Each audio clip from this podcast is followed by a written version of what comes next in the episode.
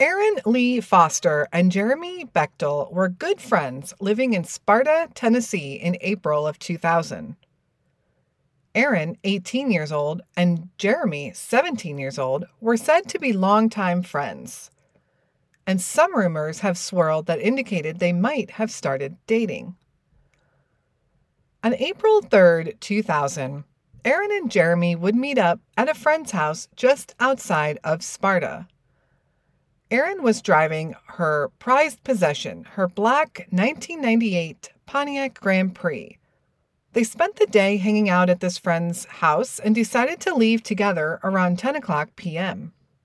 They were witnessed getting into the car and driving off.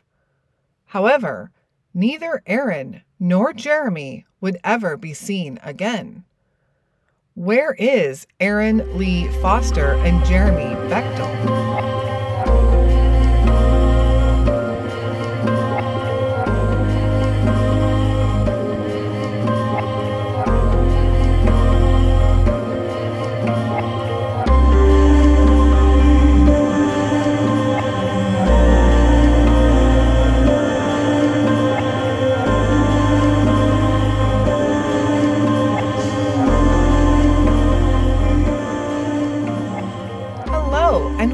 Back to the Where Are They podcast.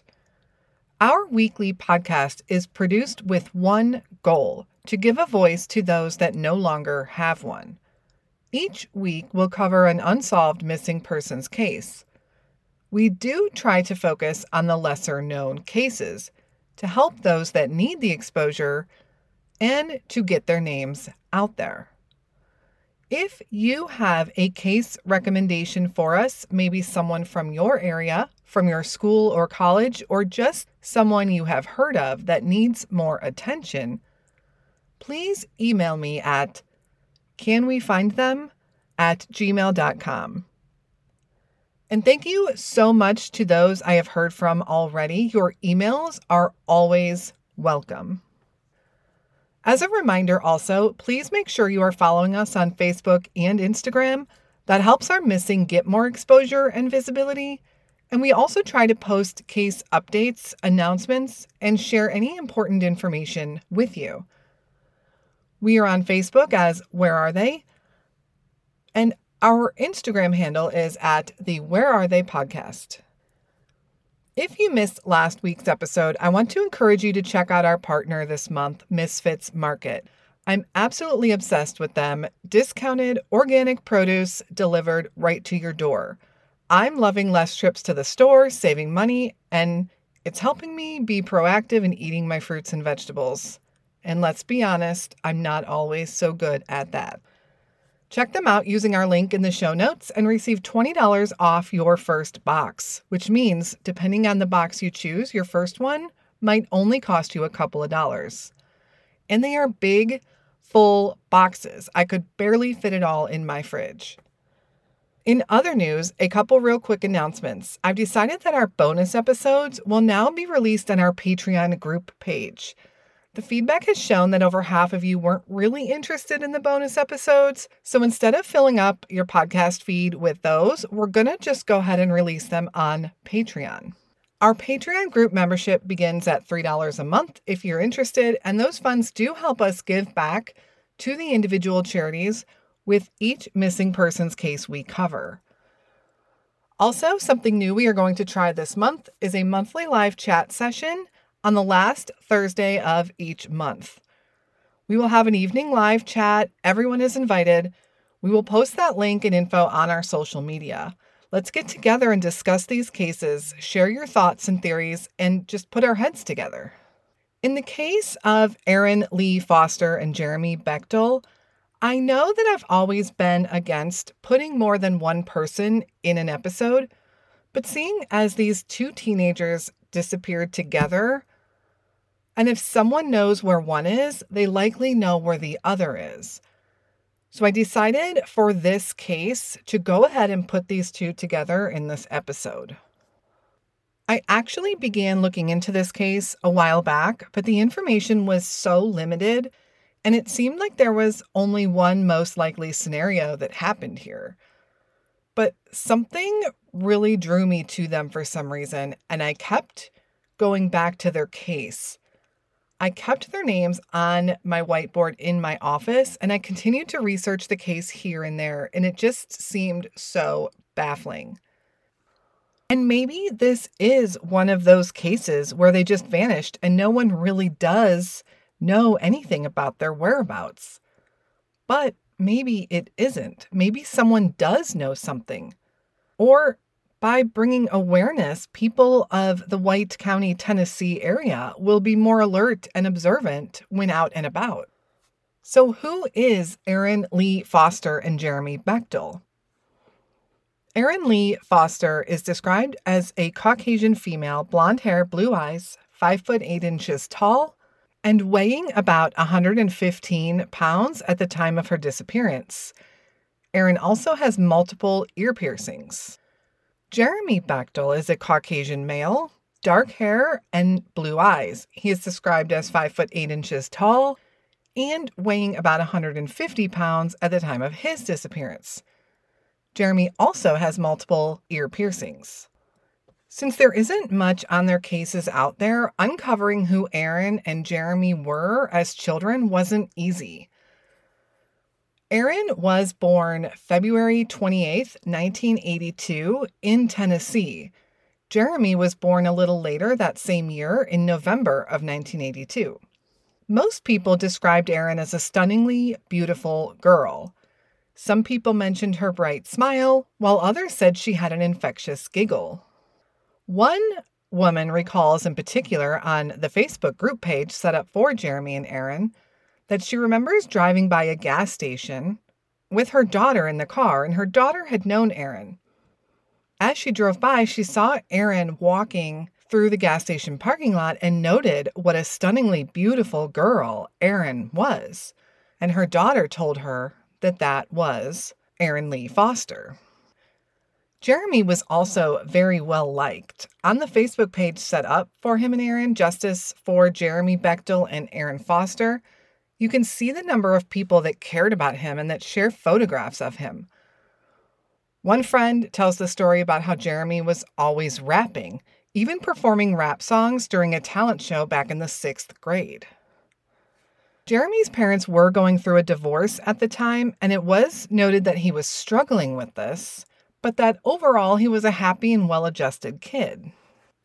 His mom, Rhonda Ledbetter, was probably the biggest advocate working and searching for Jeremy and Erin after they went missing, and she prayed for answers every day. She never gave up hope for her son, but unfortunately she would pass away in 2018, still never knowing what happened to her son Jeremy and his friend Erin. So what did happen on that fateful day in April of 2000? It pretty much started like any other for these teenagers in Sparta, Tennessee. Erin picked up her brother from school that Monday afternoon, April 3rd, and when she got home, she asked her mother if she could go out that night, even though it was a school night. Leanne Foster would say yes.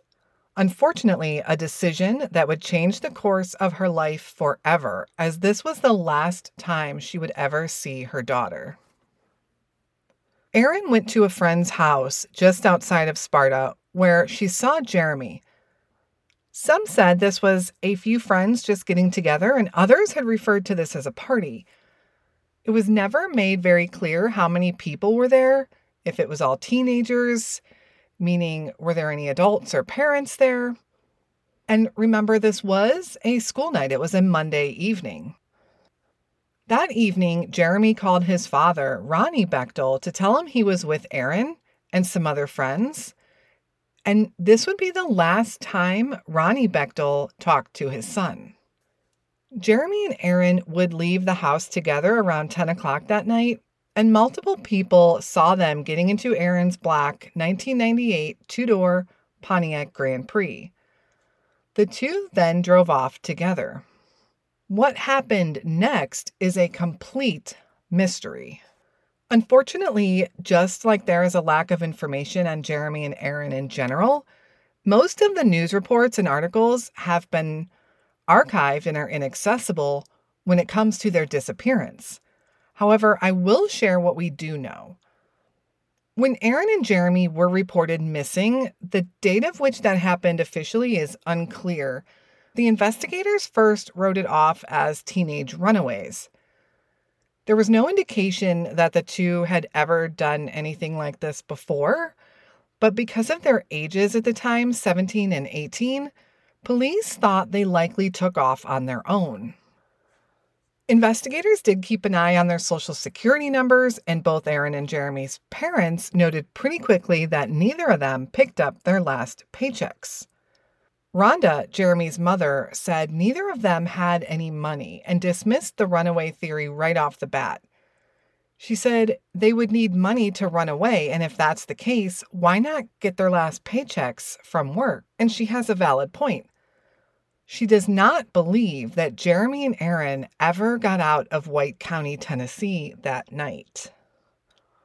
As time passed, investigators would admit that the runaway theory seemed less and less likely, although still not impossible. And as in the case of many unsolved missing persons, especially those with little to no clues, rumors and sightings start to circulate. A few years after Erin Foster and Jeremy Bechtel vanished, some tips started coming in. Some sightings were reported in the Pensacola, Florida area. And I think law enforcement might not have put much stock into this, but several tips came in from different people. One of those reports came in from a retired police officer who was almost certain he saw Erin living and working in Pensacola. People had also reportedly seen her car in the area as well. Ultimately, White County, Tennessee detectives believed it was a look-alike situation and not Erin. They were still keeping an eye on her social security number, and she had never even renewed her driver's license. However, someone who knew Erin and Jeremy, someone who was said to have been at the house that they were both at that night, said it was very possible that the two of them ran off together to Florida. Specifics weren't given about that statement, so I don't know why they said that. I'm curious if it was something they had talked about before, or why this person also believed they could be in the Pensacola, Florida area. Another rumor would come to light around the same time, this one of a very different and unsettling nature. Some were saying that Erin and Jeremy were killed and their bodies were disposed of in a nearby well. This did bring out authorities to conduct several searches around several wells in the whole Sparta area. However, nothing would ever be found. Another rumor began circulating that involved Erin's ex-boyfriend, Gareth. There's a lot of chatter surrounding him on the Web Sleuth and Reddit platforms, so I'm not sure what is accurate and what is people latching on to anything that they could. Police at one time did indicate Gareth was a person of interest, but they would also say that he was cooperative and he did end up passing a lie detector test. Some comments on these online message boards were not favorable to Gareth as a person. He was supposedly known to use drugs and even spent a couple of stints in rehab in Florida. One identified person on the boards, but someone who claims to be a relative of Gareth, said that Gareth was a horrible child, known to destroy things and even kill small animals. This person also said that much of the family has nothing to do with him and calls him pure evil. They also go on to say that his parents protect him and shelter him from all the trouble he should be in for the various things he has done over the years. Someone else claimed that Gareth was responsible and that he bragged about burying them, quote, 2 feet above someone else. And that's why he was able to get away with it. This had many believing that maybe he did murder them and buried them in a fresh grave at a cemetery nearby. But again, nothing like that has ever been confirmed and has just been pure speculation. In 2019, another search for Jeremy and Erin took place when a car was reported sighted in the river. However, the vehicle was located, and it turned out it was not Erin's Pontiac Grand Prix. As the years went by, the family began to believe that neither Erin nor Jeremy were alive. They just wouldn't have stayed away so long, and with no hits on their social security numbers or driver's license, it was believed that Erin and Jeremy likely died shortly after they left that house on the night of April 3rd, 2000.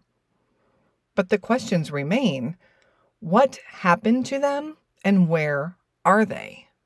So honestly, my first thoughts are they had a car accident and ended up in a body of water. And this would explain why the car has also vanished. And this has happened before, especially with young people at night.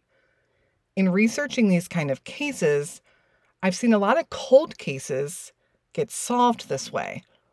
And even though there is no evidence that either Jeremy or Erin were drinking or on drugs, we still know that accidents can happen. The one thing that is repeatedly stated by locals, however, is that there just isn't a ton of water sources in that area. There's the Calf Killer River. Who named that river, by the way? But nothing was ever found despite the searches, and some have even said that the water levels there fluctuate so much that during a low spell, the car would have been seen, especially in 21 years. And while Erin and Jeremy lived in Sparta, this friend's house was said to be just outside of town, but a more exact location hasn't been made public. Sparta itself is a small Tennessee town with a current population of around 5,000. In the year that Erin and Jeremy disappeared, in the year 2000, the population was even less, said to be at around 4,000. Sparta is also the county seat for White County. It is located almost directly in between Nashville and Knoxville. I did do a Google Maps search of the area, and in addition to the Calf Killer River, there seem to be a few small retention pond type of water sources, but nothing major that would prove to be a good hiding spot for a vehicle. There does seem to be some patches of wooded areas, and I wonder how thorough those areas were searched. But again, we are talking about 21 years here, and not just 2 people that are missing, but an entire vehicle. If this was an accident, they really ended up finding themselves in an obscure spot. We also have to consider the possibility that they left the area for some reason. And because there is no indication that they left the area, searches have all been conducted mostly locally. But what if the searches are in the wrong place? There is no way to know this, however, unless some evidence pops up pointing in some direction. Otherwise, the possibilities or the places that could be searched is relatively endless. And then we also have to look at the possibility of foul play. However, if foul play was involved and someone purposefully is trying to hide both Erin and Jeremy and the car, this could account for no evidence being found, at least as of yet. I have to think that if this was an accident, some intensely focused searches, even now, could still bring answers and a resolution to this case. But let's take a closer look at the possibility of foul play. They left the friend's house together. No one was said to have followed them as they left. It was a school night, and it was believed that they were both headed back to Sparta and to go home. So what or who could have intercepted them in between the friend's house and their home?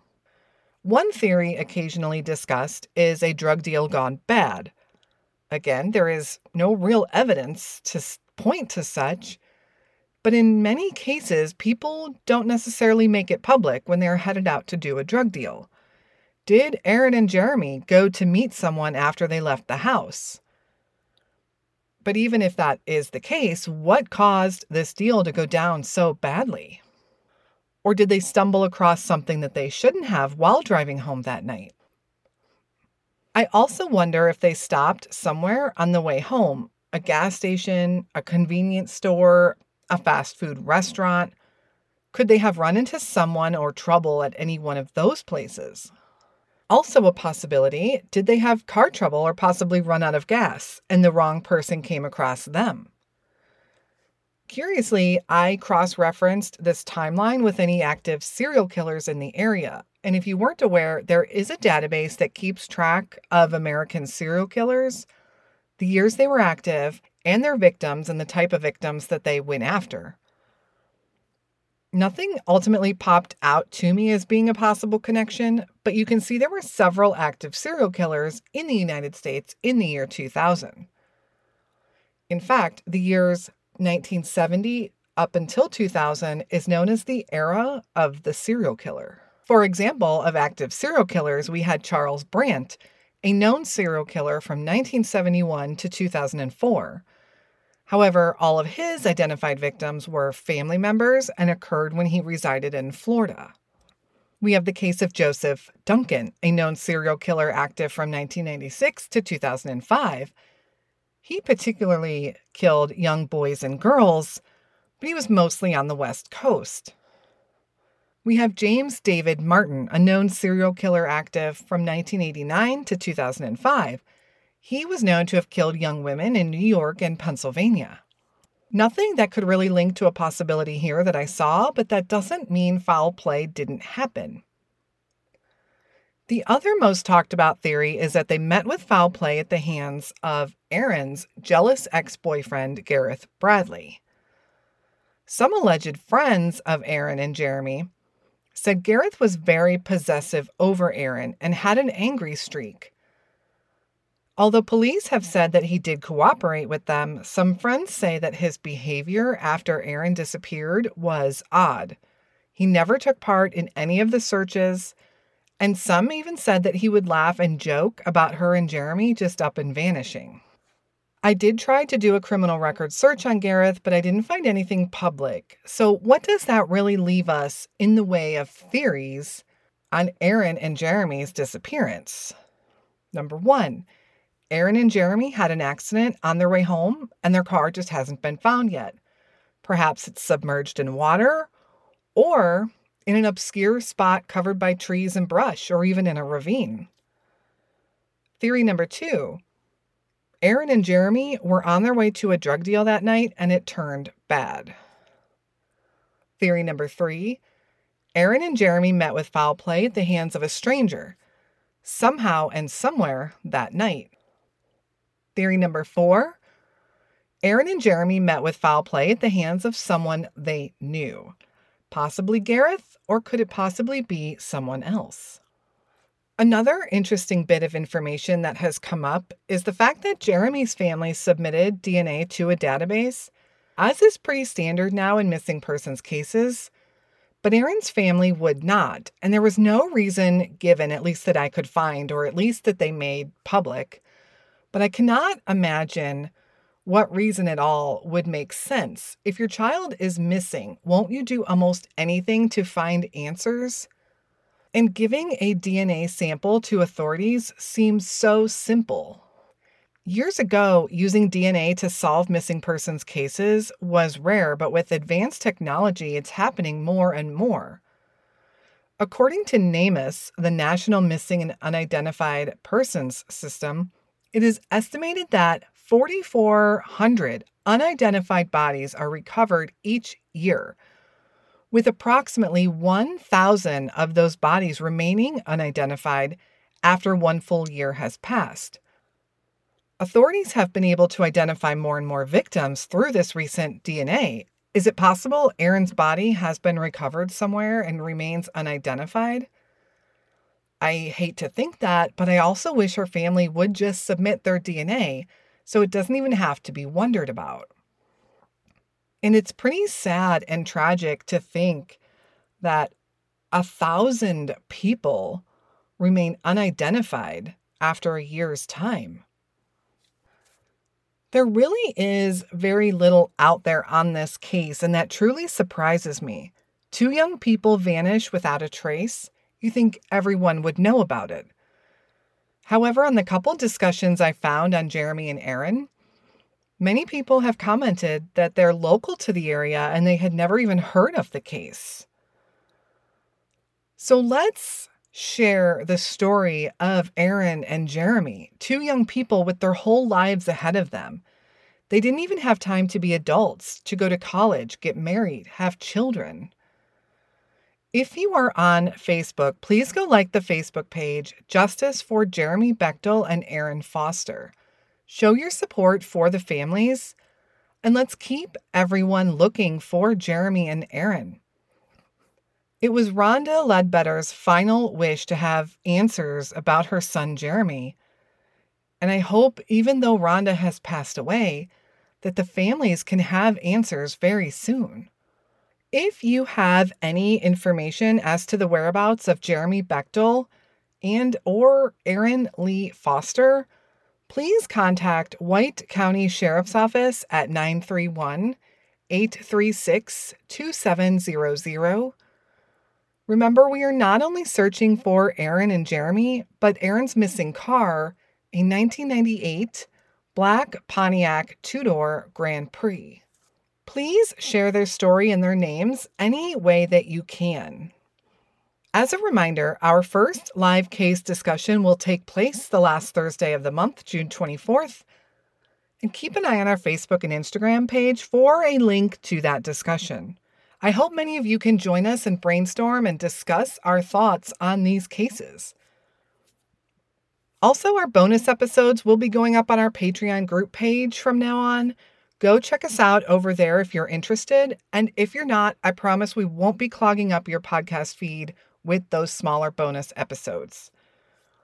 If you do have any feedback or case suggestions, please email me at canwefindthem@gmail.com. And don't forget to grab your $20 off at Misfits Market. Link is in the show notes. Please go check out our YouTube channel also and subscribe. We just posted our latest video, The Disappearance of 2-year-old Wesley Dale Morgan. People always ask my opinions on these cases, and in the case of Wesley, yes, I do think it's very possible he is still alive out there somewhere. Please go watch his video and give it a thumbs up. So what do you think happened to Jeremy Bechtel and Erin Lee Foster in April of 2000? 21 years ago with no clues as to their whereabouts. This one is baffling for sure. And initially, remember I had stated I believed one outcome. I was leaning towards the car, possibly ending up in a body of water. However, with everyone from the area talking about the limited water sources and the changing water levels, it is pretty shocking that we haven't found the car 21 years later. Thank you all for listening to Jeremy and Erin's story. If we receive any updates on their cases, we will be sure to share them with you all. Keep an eye on our social media. We will be back again next week with another episode of Where Are They? And until then, stay safe and hug your loved ones.